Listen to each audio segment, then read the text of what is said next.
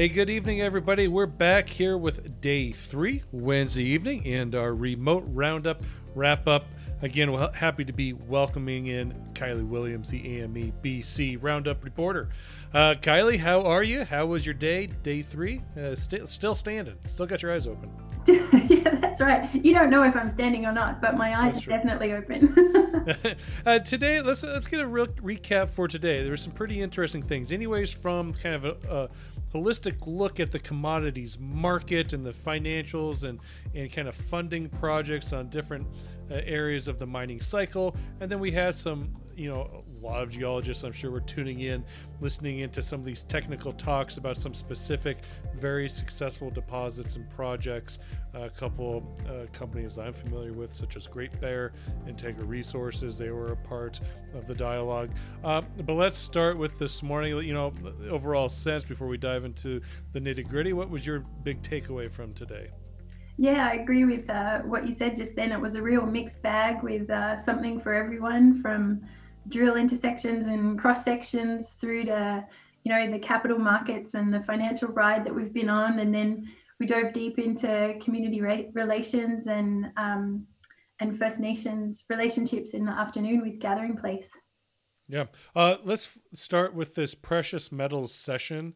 Um, I mean, you know, just looking at the title, you probably wouldn't have known that we were going to get in some real specifics about how some of these projects and deposits were discovered and the exploration strategies that went into these to, into these discoveries and the developments. This is where we heard from Great Bear Resources, uh, and Integra Resources Delamar project. But we started out with a, a young geo from Kenorland, um, and uh, you know that's it's a young team there. But he really broke down their work that they've done in the Abitibi and then also elsewhere in their portfolio.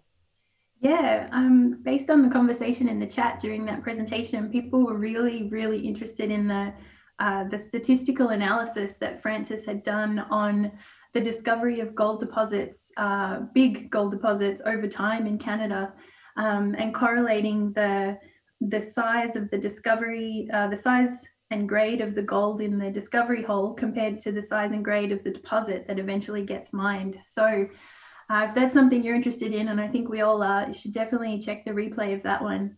Um, and they talk specifically about their um, Regnault project in the Abitibi Greenstone Belt. Um, and his his delivery method was so uh, understated and calm, but he delivered my favorite line of the day, which was, "We've been hitting gold everywhere." That's fine. Uh, speaking of hitting gold everywhere, Great Bear Resources uh, really kind of broke it down. I mean, that's been such a successful story for the last couple years, but they really talked about how they kind of stumbled on this LP fault uh, portion. And I mean, obviously, they've been really hitting that hard with the drill bit the last couple months and will continue to do so throughout this year. But that was a really interesting way to kind of step back and revisit the beginnings of the Dixie project. Yeah, um, it was really good the way all the projects today talked about the the early days and the initial discoveries and and they really broke it down all the tools that they're using and uh, the wins that they've had and and you know just yeah, the just the whole package, not just the technical stuff. Yeah, we said it before. It's about the rocks, not about the stocks. That certainly was apparent in this um, uh, this platform today. But there was something else that was actually kind of unique, and that was really the human element of it all. That uh, was a nice conversation to have.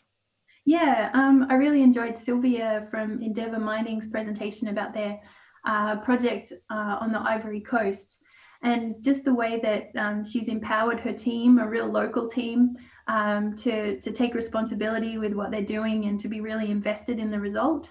Um, and it sounds like they've got a really amazing team on the ground, and you know they're doing well below the surface, and it sounds like they're doing really well with the people stuff above the surface as well. Uh, okay, so that was a real technical session. Let's go over to kind of the financial part of the day, and that's where uh, David Elliott gave a kind of keynote on the finance portion. Uh, he's got a long history uh, of investment, capital, uh, raising capital uh, in this sector. So there's a lot of good takeaways. Um, you know, it, it, it, I don't think there was a whole lot of surprises, but it's always nice to be reiterated. You know what we already know, just so we don't forget. Yeah, absolutely. Um, he had a lot of good takeaways and uh, lists about what to look for in a good investment. So looking for a strong and committed team who who uh, have the people in place to to deal with technical stuff as well as the social and environmental. Um, he also commented on how important it is to have passionate uh, geologists on your team and have a really strong in-house technical team rather than relying on that um, that knowledge from from outside from consultants. Um, good to have a balance there. Um, but I think uh, one of the things that I want to draw everyone's attention to is uh, one of his slides near the end of his presentation where he went through some capital raising options. Uh, and he was very specific, uh, listing some specific funds and equity groups and companies to target in 2021. So if you have money on your mind, and I know that most of us do, go and check out the replay of his his talk because there was a slide there that's going to be very interesting to everyone. Uh, companies have options. Yeah, you just need to know what those options are. Absolutely. Uh, before they make the final decision. Yeah, absolutely. Yeah. Okay. Uh, ESG was also a common theme throughout this this discussion. I mean, obviously, it's been a common theme all week. Yeah, it is. Um, he said a few good things about um, ESG. One of them was uh, don't don't just do enough to get by. Um, you need to um, we as an industry need to encourage each other to do better um, because investors are monitoring ESG performance really closely. Um, and if you're doing good work on the ESG side, to use that as your competitive advantage over others. Um, so it's not enough to sit back and do the minimum. You have to to really excel. He did do, you know, I, I, I, chimed in and listened intently to his conversation as well. He did do a nice job of kind of explaining how uh, the major miners are are maybe approaching this bull market in uh, the metal sector a little bit more carefully than they did the last go around. Uh, obviously, there was mistakes made ten years ago during that bull market, uh, and they need to because he then he followed up by saying uh, banks like Goldman Sachs are predicting a bull market to rival that of the 2000s, which is fascinating to hear. However, when that go around, we saw a lot of M&A really heat up. We haven't necessarily seen that. That's been muted still. Yeah, yeah, he did. He commented on how it's been. Uh, there haven't been as many mergers and acquisitions as we've seen in previous um, bull runs, I guess. Um, but he also commented that a lot of the majors, um, you know, because of the price of gold and the price of silver, they have bit more money to spend on um, joint ventures and, and greenfields projects. So, you know, maybe instead of mergers and acquisitions, we're going to see more uh, cooperative JVs, um, joint ventures of companies coming together and working side by side rather than eating each other alive.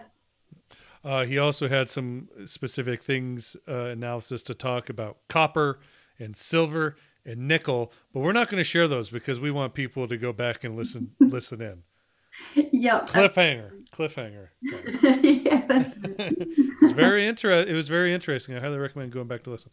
Uh, we wrapped the day at the Gathering Place, and this was a unique event for attendees. Um, break us break down what this was all about.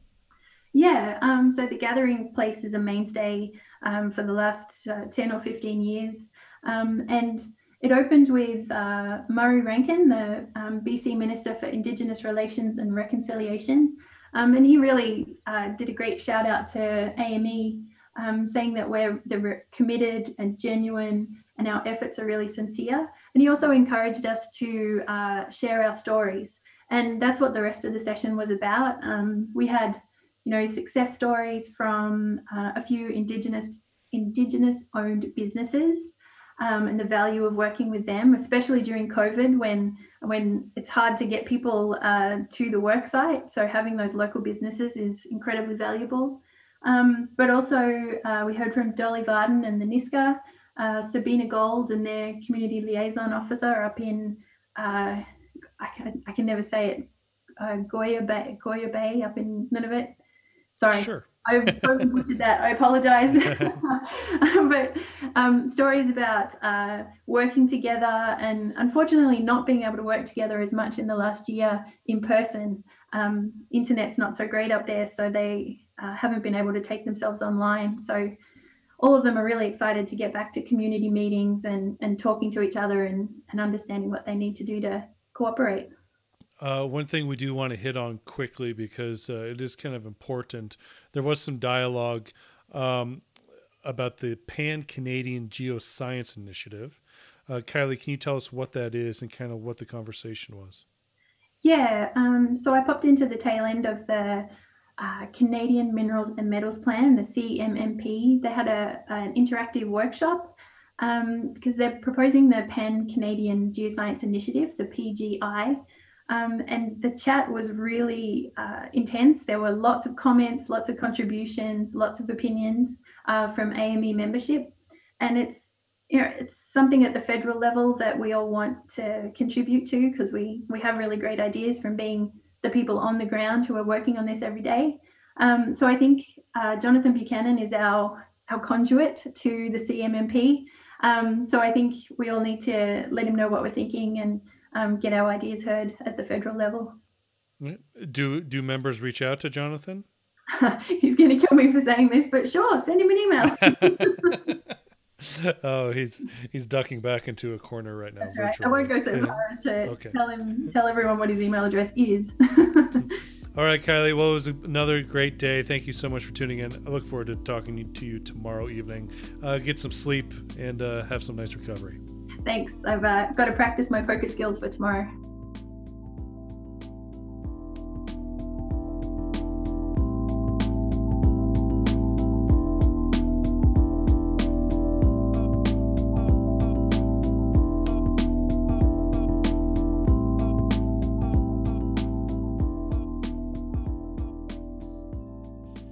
Hey, we're back here with our day three wrap up of the remote roundup from the Association for Mineral Exploration in British Columbia, featuring this company today, Elemental Royalties. Elemental Royalties trades on the TSX Venture with ELE and also on the OTCQX with the symbol ELEMF. Happy to be joined. And welcome back to the podcast, CEO of the company, Mr. Frederick Bell. Hey, Frederick, how are you? Very good, Trevor. Uh, we have been speaking with a lot of your uh, colleagues and uh, uh counterparts there at Discovery Metals. Uh, but what makes you and Elemental Royalties unique to this ongoing discussion is I, I, believe you are the only royalty company underneath the Discovery Group banner. Is that correct? Yes. Yeah, that's. Um, I think we're the. Uh, look, we we listed mid last year, and um, we were the first royalty company in in the Discovery Group. Um, and I think it's it's um, it, it offers something different. I think. Yeah, um, you're a little bit of a black sheep. yeah, um, I think a golden child. Is, oh, okay. Uh, is how I like to describe it. But um, it's you know it's it's interesting because you look across you know a thousand exploration juniors developers, um, and you know you sort of see uh, a dozen royalty companies, and I I think that's you know um, uh, it's it's it's a really good different way to play the market and to get exposure to, in our case, particularly precious metals. Yeah, uh, you and I. This is maybe the third time you and I have chatted over the course of about six months since you guys listed onto the market. Uh, and you have experienced some really nice growth, actually. Uh, can you kind of walk us through uh, some of the key highlights of Elemental success from 2020? Yeah, so we we started the um, started 2020 with a, a, private fundraise and an acquisition, and that was at about a dollar Canadian share price equivalent. And we bought the royalty on Teranga's Wahgnion mine, which was uh, their brand new 135,000 ounce a year mine. And um, we listed the company Elemental in started trading in, in July 2020, and we had a 24 million dollar fundraise. And pleasingly, um, announced that the Wahgnion royalty, which was our biggest at the time, um, was going up to sort of 150,000 ounces. Um, you know, targeted production, and um, they just announced a week or so ago that actually 2020 production was 175,000 ounces. Um, so it's it's a pretty big increase on on that royalty for us from 135 up to 175,000 ounces. And you know, when you look at the mine life, which is 10 years to start with, um, that's probably one of the um, most material sort of uh, developments in our existing portfolio. I think um, more recently, Teranga being acquired with Endeavour to create a top 10 gold producer globally, um, you know, gives us a really strong counterparty there. and one of our other royalties is on Premier Gold's Mercedes mine, and that is um, with the deal with Equinox, um, you know, being taken over by a, much larger operator as well. So I think it, you know, it's always good to have big billion, multi-billion dollar operators on your assets because they can invest the money and time in, in exploration and um, you know make the most out of the assets. Um, and then most recently, we had a, a, a, big big acquisition announced, our first one as a public company um, in December, um, and that was uh, a portfolio of gold royalties from South 32. And, and South 32, for those who don't know, an $8 billion spin out from BHP Billiton. Um, and they um, they had a, a royalty of, of precious metals um, uh, precious metals royalties that you know BHP have had for many years, and it's three royalties in Australia, but it effectively doubles the size of the company. Um, and the biggest royalty there um, is coming on stream in Q2 this year, so over the coming months, and um, it's Australia's newest gold mine, and it will be our largest royalty by revenue, adding four four and a half million US dollars a year in in revenue. So um, I think it takes us from you know if we said our 2020 revenue was five million dollars US, you know just on the back of that royalty alone, we're getting up to 10 million. Um, and with some of our other assets coming on stream, um, you know we're comfortably over that by 2022. Uh, you know when you and I were first introduced and we started talking, one of the conversations that you and I had was really about um, the uh, the opportunity for more royalty companies to kind of come online and be introduced to the market. Well, that was about a year ago. Uh, you and I first had that discussion. Obviously, that was before the big bull market of the summer of 2020. And I just want to just kind of curious your thoughts here. If that's still similar sentiment now after what we've seen the last six months, or if that thesis of yours has changed. I think it's um, there's there's certainly been someone uh, amusingly sent me a, a, a sort of list uh, last week and said um, these were your peers a year ago, and here's sort of another five royalty companies as your peers in the last six months, and um, it's certainly been the case that there's uh, there are a number of new entrants in the space, and um, I think the the biggest advantage that that we have is that we've been a private royalty company for three years before we listed, so we've got a you know we've got a really good track record of um, of, of, acquisitions and of finding opportunities in in the space because it, it has become more competitive um, uh, on on certain opportunities. So um, you know I think there are a couple of third party royalty opportunities um, where we had been in discussions you know prior to even listing the company, and we're still in discussions with those vendors. Um, and I think in, in some of those we're you know we're the only people talking to them or, or looking at the royalty. But um, on some of the bigger transactions and on on some of the um, you know more publicized and better known ones, um, you know if you have five people in the room looking at it and you go to ten, um, it definitely makes it it makes it more competitive. And I think it's probably harder for a royalty company starting out today um, than it, it was for us three years ago when we started, um, and and there was less competition in the space. So, how do you provide yourself an advantage when it comes down to being more competitive in this space, knowing that you have other companies coming in, maybe trying to make a bid for the same type of acquisition? I mean, what what breaks these companies apart, and how does Elemental uh, separate yeah. itself from the crowd? Well, I think the the most recent royalty acquisition is probably a good example, and um, uh, we we bought that from South 32, um, and it was a it was a process they ran in the second half of, of last year in 2020. Um, but actually, our our sort of relationship with them, you know, went back two years or so, and um, you know we had met as a private company, some of the business development team. Um, I think probably 2018 uh, so I think that, you know, if I was completely honest, I don't think we would have been able to do that deal had we not already, you know, made the introduction, met them in person, um, and and sort of started talking about it um, two years ago. I, I don't think it would have happened, and so I think that's that's a real advantage for us. Um, I think the network connections that we've already made, and um, a lot of the royalty opportunities that we're looking at now um, they're not new to us. They're ones that we've been working on for you know, two years um, in some cases. And so uh, that's that's probably the the biggest um, differentiator. And, and the other one, of course, is is track record. I think our first fundraise was at a sort of $28, 28 cent share price, and we're now at $1.50. Um, and we paid dividends as a private company as well. Um, so we've grown the value every time, and, and with that and growing the size of the portfolio, it's actually easier for us now both to raise money and to acquire new royalties than it was when we started out. So um, I think both of those things put us in a in a in good stead.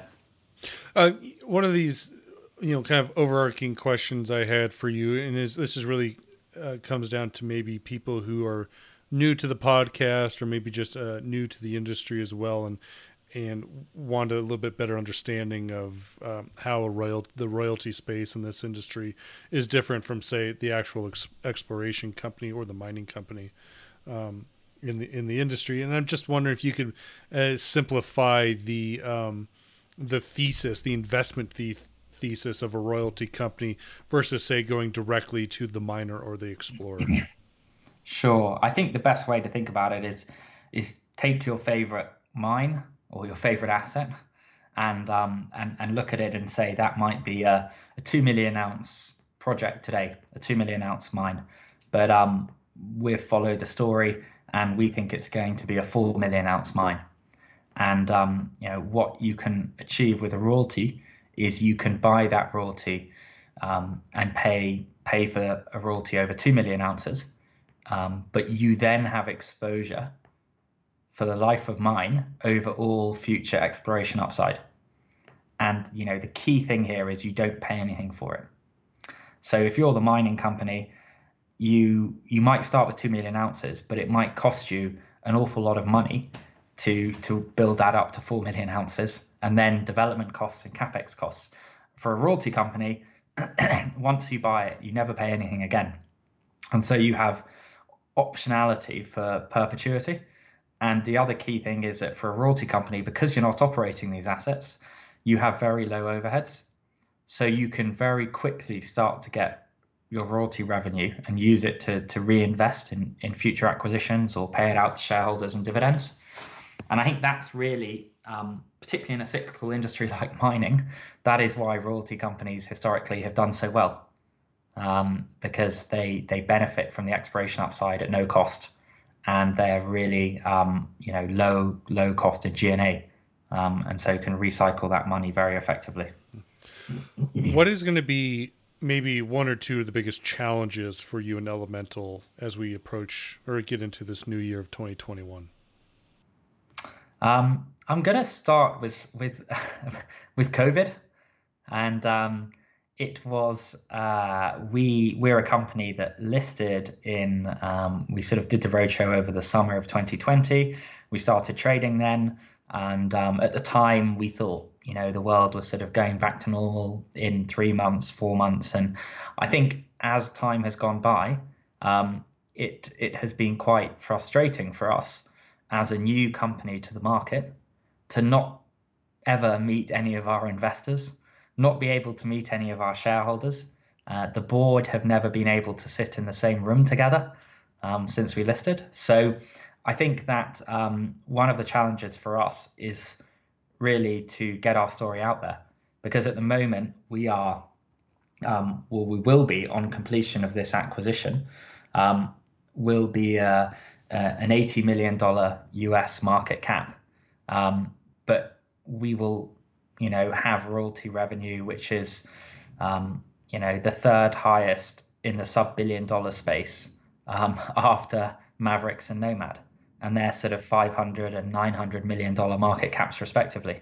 So I think, um, you know, the challenge for us is how do you market the company that, you know, if no one knows about you, you can't travel, no one's ever met the management team um, and you know, you can do it for three months or four months or five months, but you know, as COVID goes on and longer, it, it, you know, I think that's one of our biggest challenges, getting the story out there. Because at the moment, on a value basis, um, on any comps, we are by far and away the cheapest royalty company, um, and we have something that every junior royalty company wants, which is revenue and revenue from high quality assets with you know multi-billion dollar operators. So I think um, that's our challenge um, for 2021 um, to make sure that um, we put ourselves in front of as many people as possible, and um, and they know we're we're out there and, and what we have done to date and, and what we're doing going forwards. Uh, well, there's a little bit of optimism that uh, in regards to COVID, we do see a little bit of light at the end of the tunnel. However, we still have some patience to practice here. Uh, it seems like uh, obviously you are aware of that being based in London here, lockdown, and uh, we'll see if things change here in the United States as uh, COVID obviously continues to uh, be rampant and equally of a problem for just about anybody it'll be, It will be interesting to see who who who allows us Brits in first, whether it's Canada or the US, because at the moment we're sort of persona non grata in all of North America. Yeah. But um, hoping that will change over the coming months, and um, uh, you know, we can actually um, make it over to um, uh, you know, to meet in some cases some of our sort of uh, big institutional investors who we've never met face to face, and our only our only relationship with them has been over Zoom. Yeah. Well, you make it over. You make it over here, uh, Fred. I'll be sure to fly and meet you someplace. All right. Okay, that's a deal. And it's uh, that's the deal, and it's going in the it's going in the show, so you can't take it back. I can't take it back. It's it's set in stone, audio stone. All right, uh, that's Fred Bell. He's the CEO of T- of uh, Elemental Royalties, which trades on the TSX Venture with ELE, and also on the OTCQX with ELEMF. That's it for this week's, or excuse me, this evening's daily wrap from the AME BC Remote Roundup. We'll be back again tomorrow in the morning with the news briefing, with some more market commentary, and then also day four of the wrap up from Roundup. Take care, everybody. Have a good night. The information presented should not be considered investment advice. Mining Stock Daily and its affiliates are not responsible for any loss arising from any investment decision in connection with the material presented herein. Please do your own research or speak with a licensed financial representative before making any investment decision.